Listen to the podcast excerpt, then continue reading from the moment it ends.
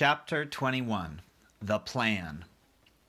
And before I start reading this chapter, I'd like you to make a prediction. What do you think this chapter is going to be about? Keep in mind that when we finished the last chapter, the Queen had called for the head of the army and the head of the air force to come to her. So they're putting together some kind of a plan. What do you think it's going to be? I'll give you a second to think about it. All right. You got it?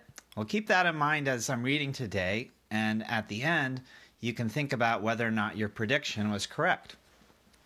Here goes. The head of the army and the head of the air force stood at attention beside the Queen's breakfast table. Sophie was still in her seat, and the BFG was still high up on his crazy perch.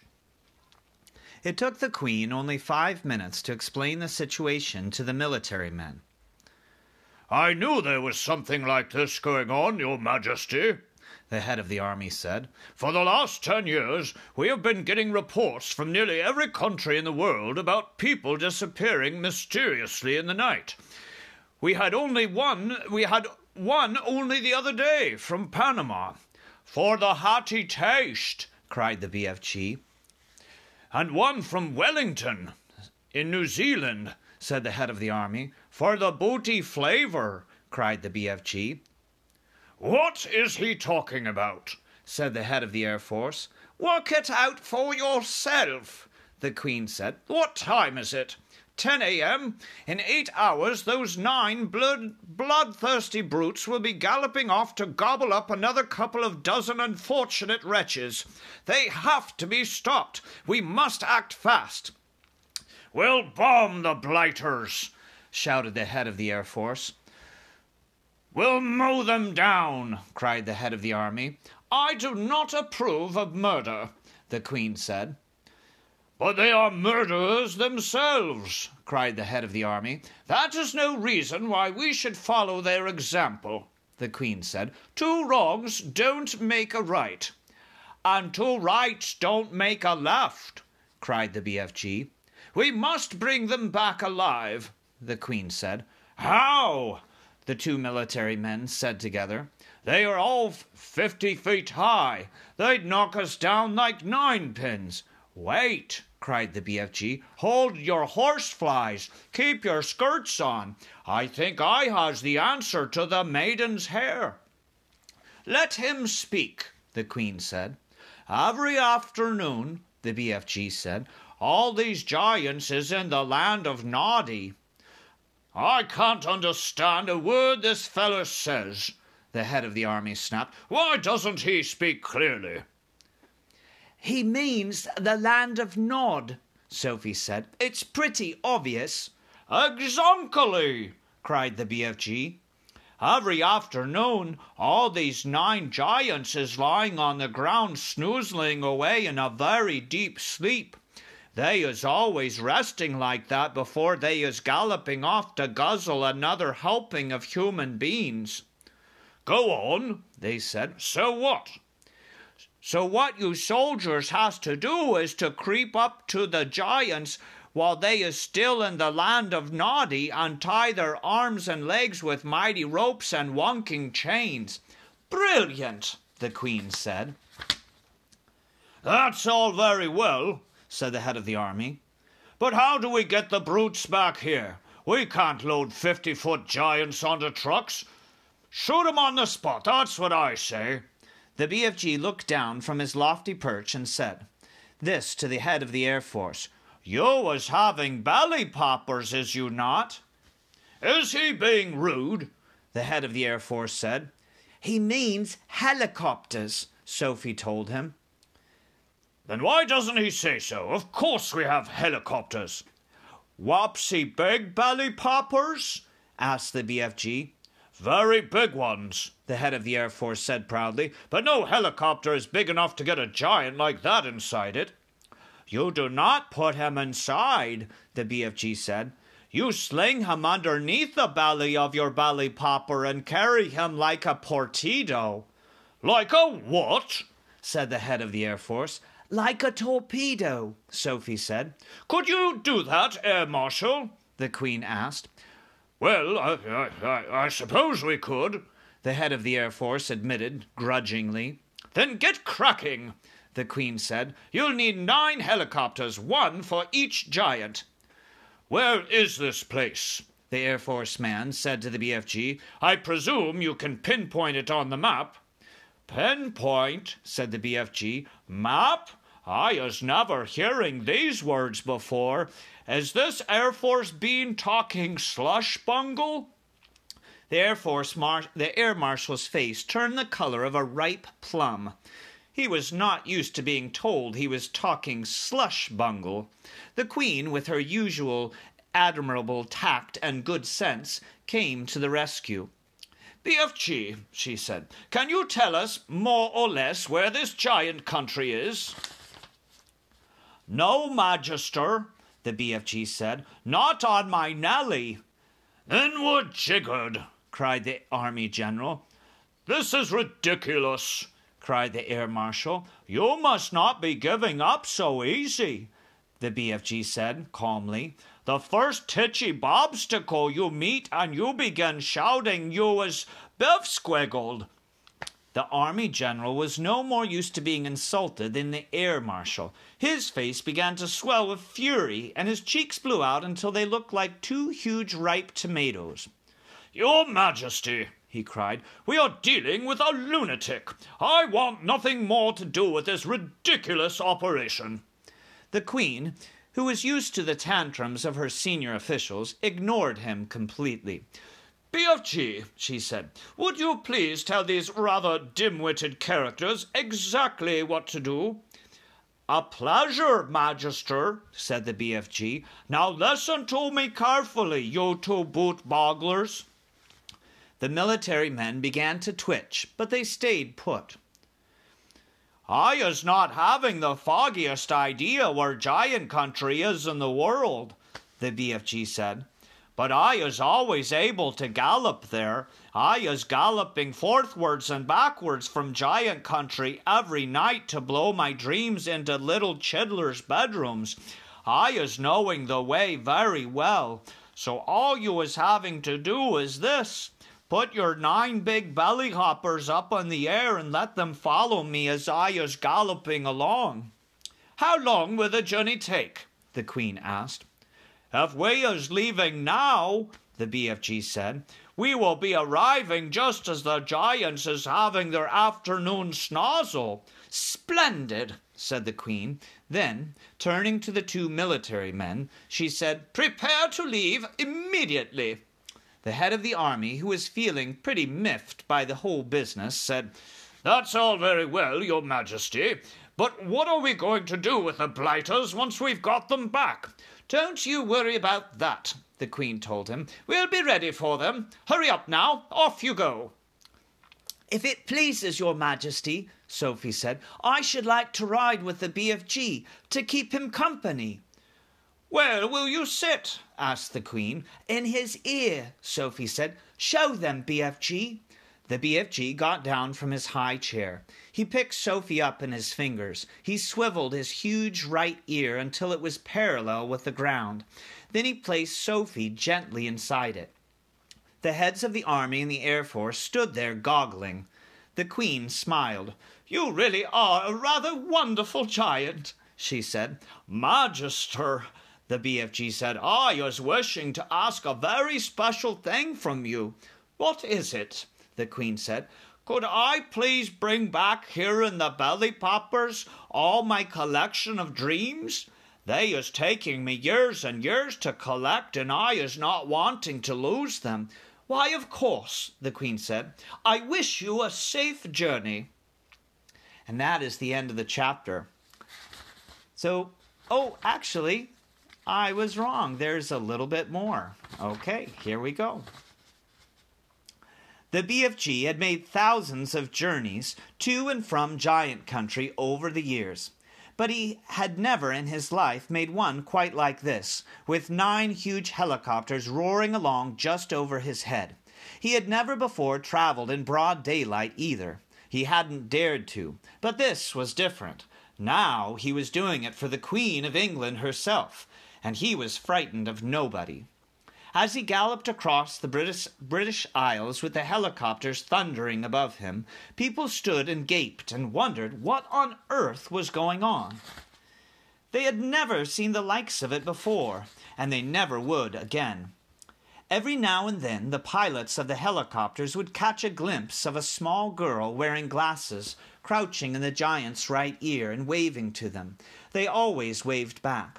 The pilots marveled at the giant's speed and at the way he leapt across wide rivers and over huge houses, but they hadn't seen anything yet. Be careful to hang on tight, the BFG said. We is going fast as a fizzle crump. The BFG changed into his famous top gear, and all at once he began to fly forward as though there were springs in his legs and rockets in his toes. He went skimming over the earth like some magical hop, skip, and jumper, with his feet hardly ever touching the ground.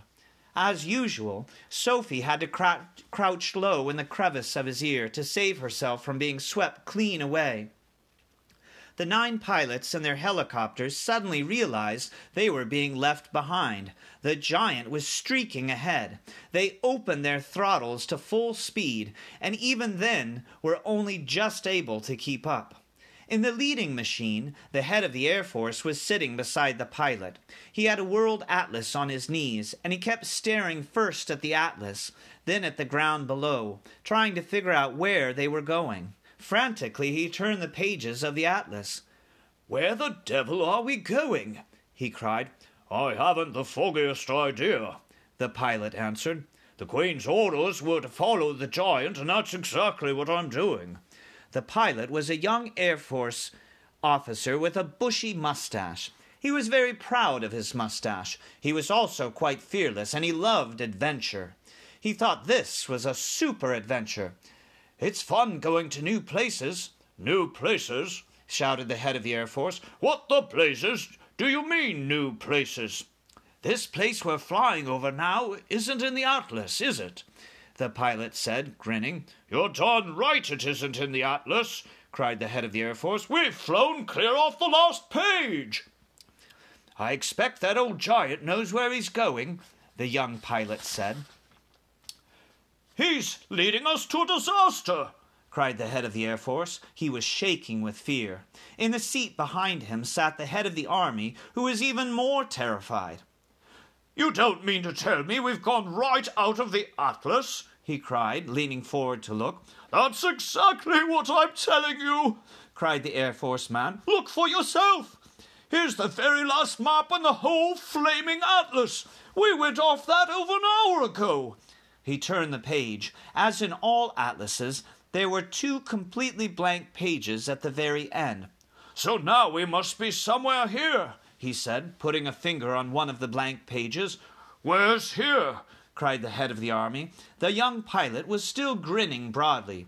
He said to them, That's why they always put two blank pages at the back of the atlas. They're for the new countries. You meant to fill them in yourself. The head of the Air Force glanced down at the ground below. Just look at this god-forsaken desert, he cried. All the trees are dead and all the rocks are blue. The giant has stopped, the young pilot said. He's waving us down. The pilots throttled back the engines, and all nine helicopters landed safely on the great yellow wasteland. Then each of them lowered a ramp from its belly. Nine jeeps, one from each helicopter, were driven down the ramps. Each jeep contained six soldiers and a vast quantity of thick rope and heavy chains. I don't see any giants, the head of the army said. The giants is all just out of sight over there, the BFG told him. But if you was taking these slosh buckling, noisy belly poppers any closer, all the giants is waking up at once, and then pop goes the weasel. So you want us to proceed by jeep? The head of the army said.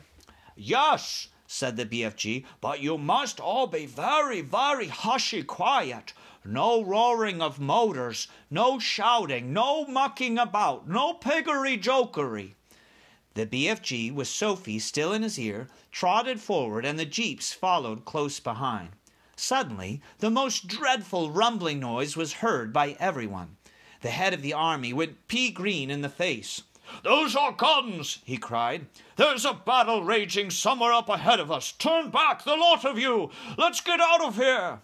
Pig Swiffle, the BFG said. Those noises is not guns. Of course they're guns, shouted the head of the army. I'm a military man, and I know a gun when I hear one. Turn back. Those is just the giants snortling in their sleep the BFG said. I is a giant myself, and I know a giant snortle when I is hearing one. Are you quite sure? The army man said anxiously. Positive, the BFG said. Proceed cautiously, the army man ordered. They all moved on. Then they saw them. Even at a distance, they were enough to scare the daylights out of the soldiers. But when they got close and saw what the giants really looked like, they began to sweat with fear. Nine fearsome, ugly, fifty foot long brutes lay sprawled over the ground in various grotesque attitudes of sleep, and the sound of their snoring was indeed like gunfire in a battle. The BFG raised a hand. The jeeps all stopped. The soldiers got out. What happens if one of them wakes up? Whispered the head of the army, his knees knocking together from fear. If any of them is waking up, he will gobble you down before you can say knockjive. the BFG answered, grinning hugely. Me is the only one that won't be gobbled up, because giants is never eating giants. Me and Sophie is the only safe ones, because I is hiding her if that happens. The head of the army took several paces to the rear. So did the head of the Air Force. They climbed rather quickly back into their jeep, ready to make a fast getaway if necessary. Go forward, men, the head of the army said. Go forward and do your duty bravely. The soldiers crept forward with their ropes and chains. All of them were trembling mightily. None dared speak a word. The BFG, with Sophie now sitting on the palm of his hand, stood nearby watching the operation. To give the soldiers their due, they were extremely courageous. There were six well trained, efficient men working on each giant, and within ten minutes, eight out of nine giants had been trussed up like chickens and were still snoring content- contentedly. The ninth, who happened to be the flesh lump eater, was causing trouble for the soldiers because he was lying with his right arm tucked underneath his enormous body. It was impossible to tie his wrists and arms together without first getting that arm out from underneath him.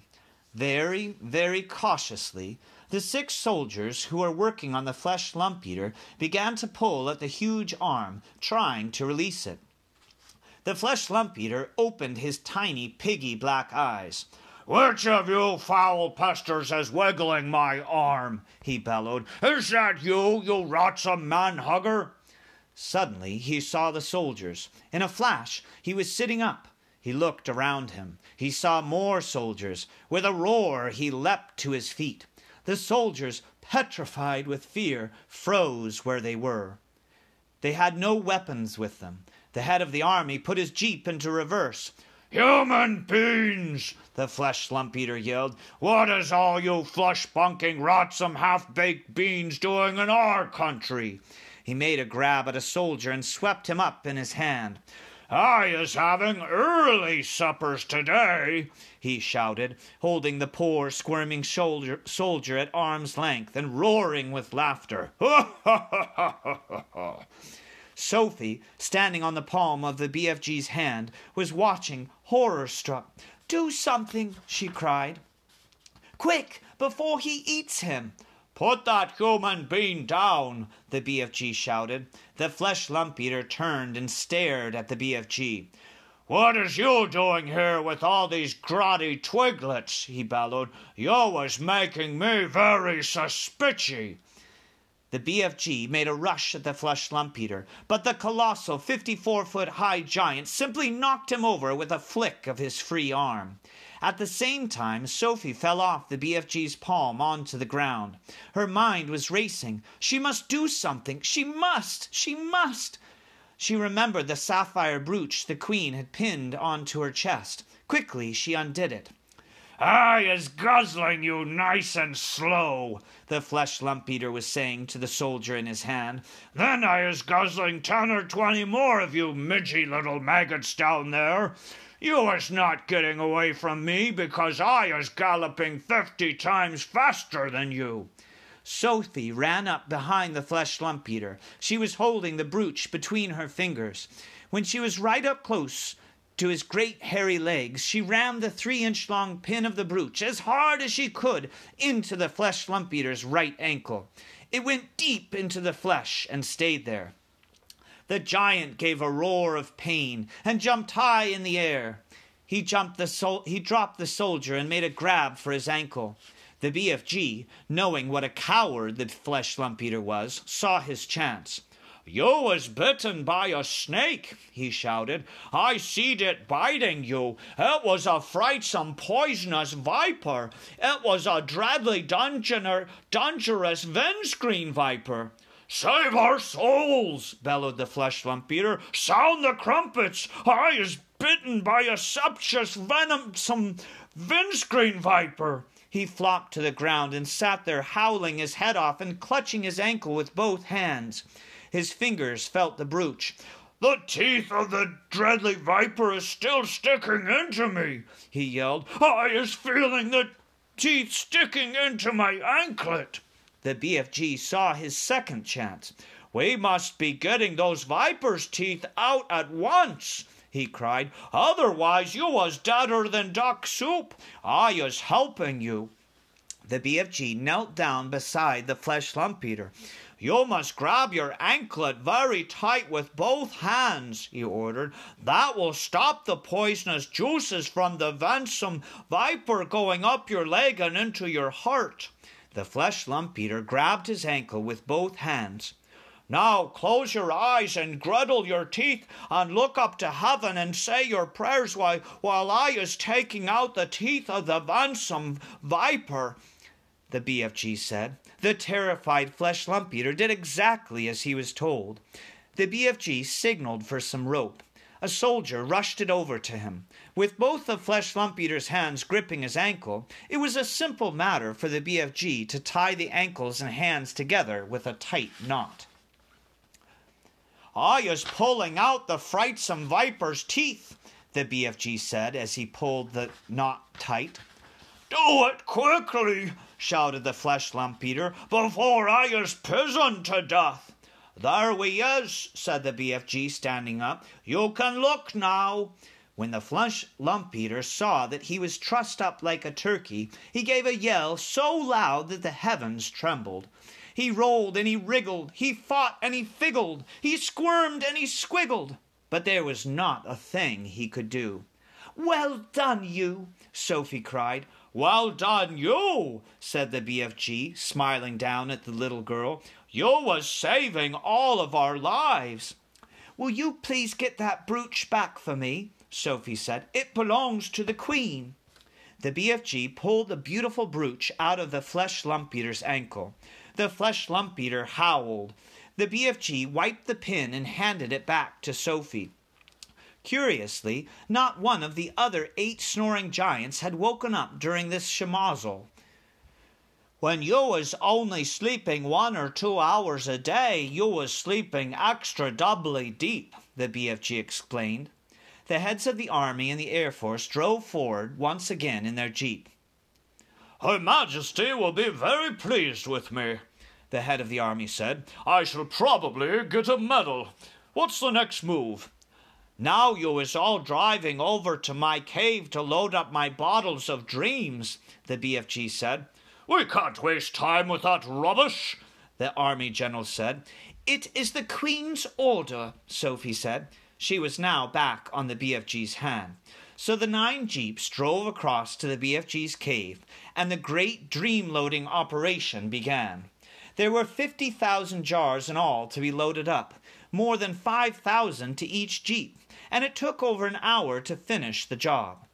While the soldiers were loading the dreams, the BFG and Sophie disappeared over the mountains on a mysterious errand.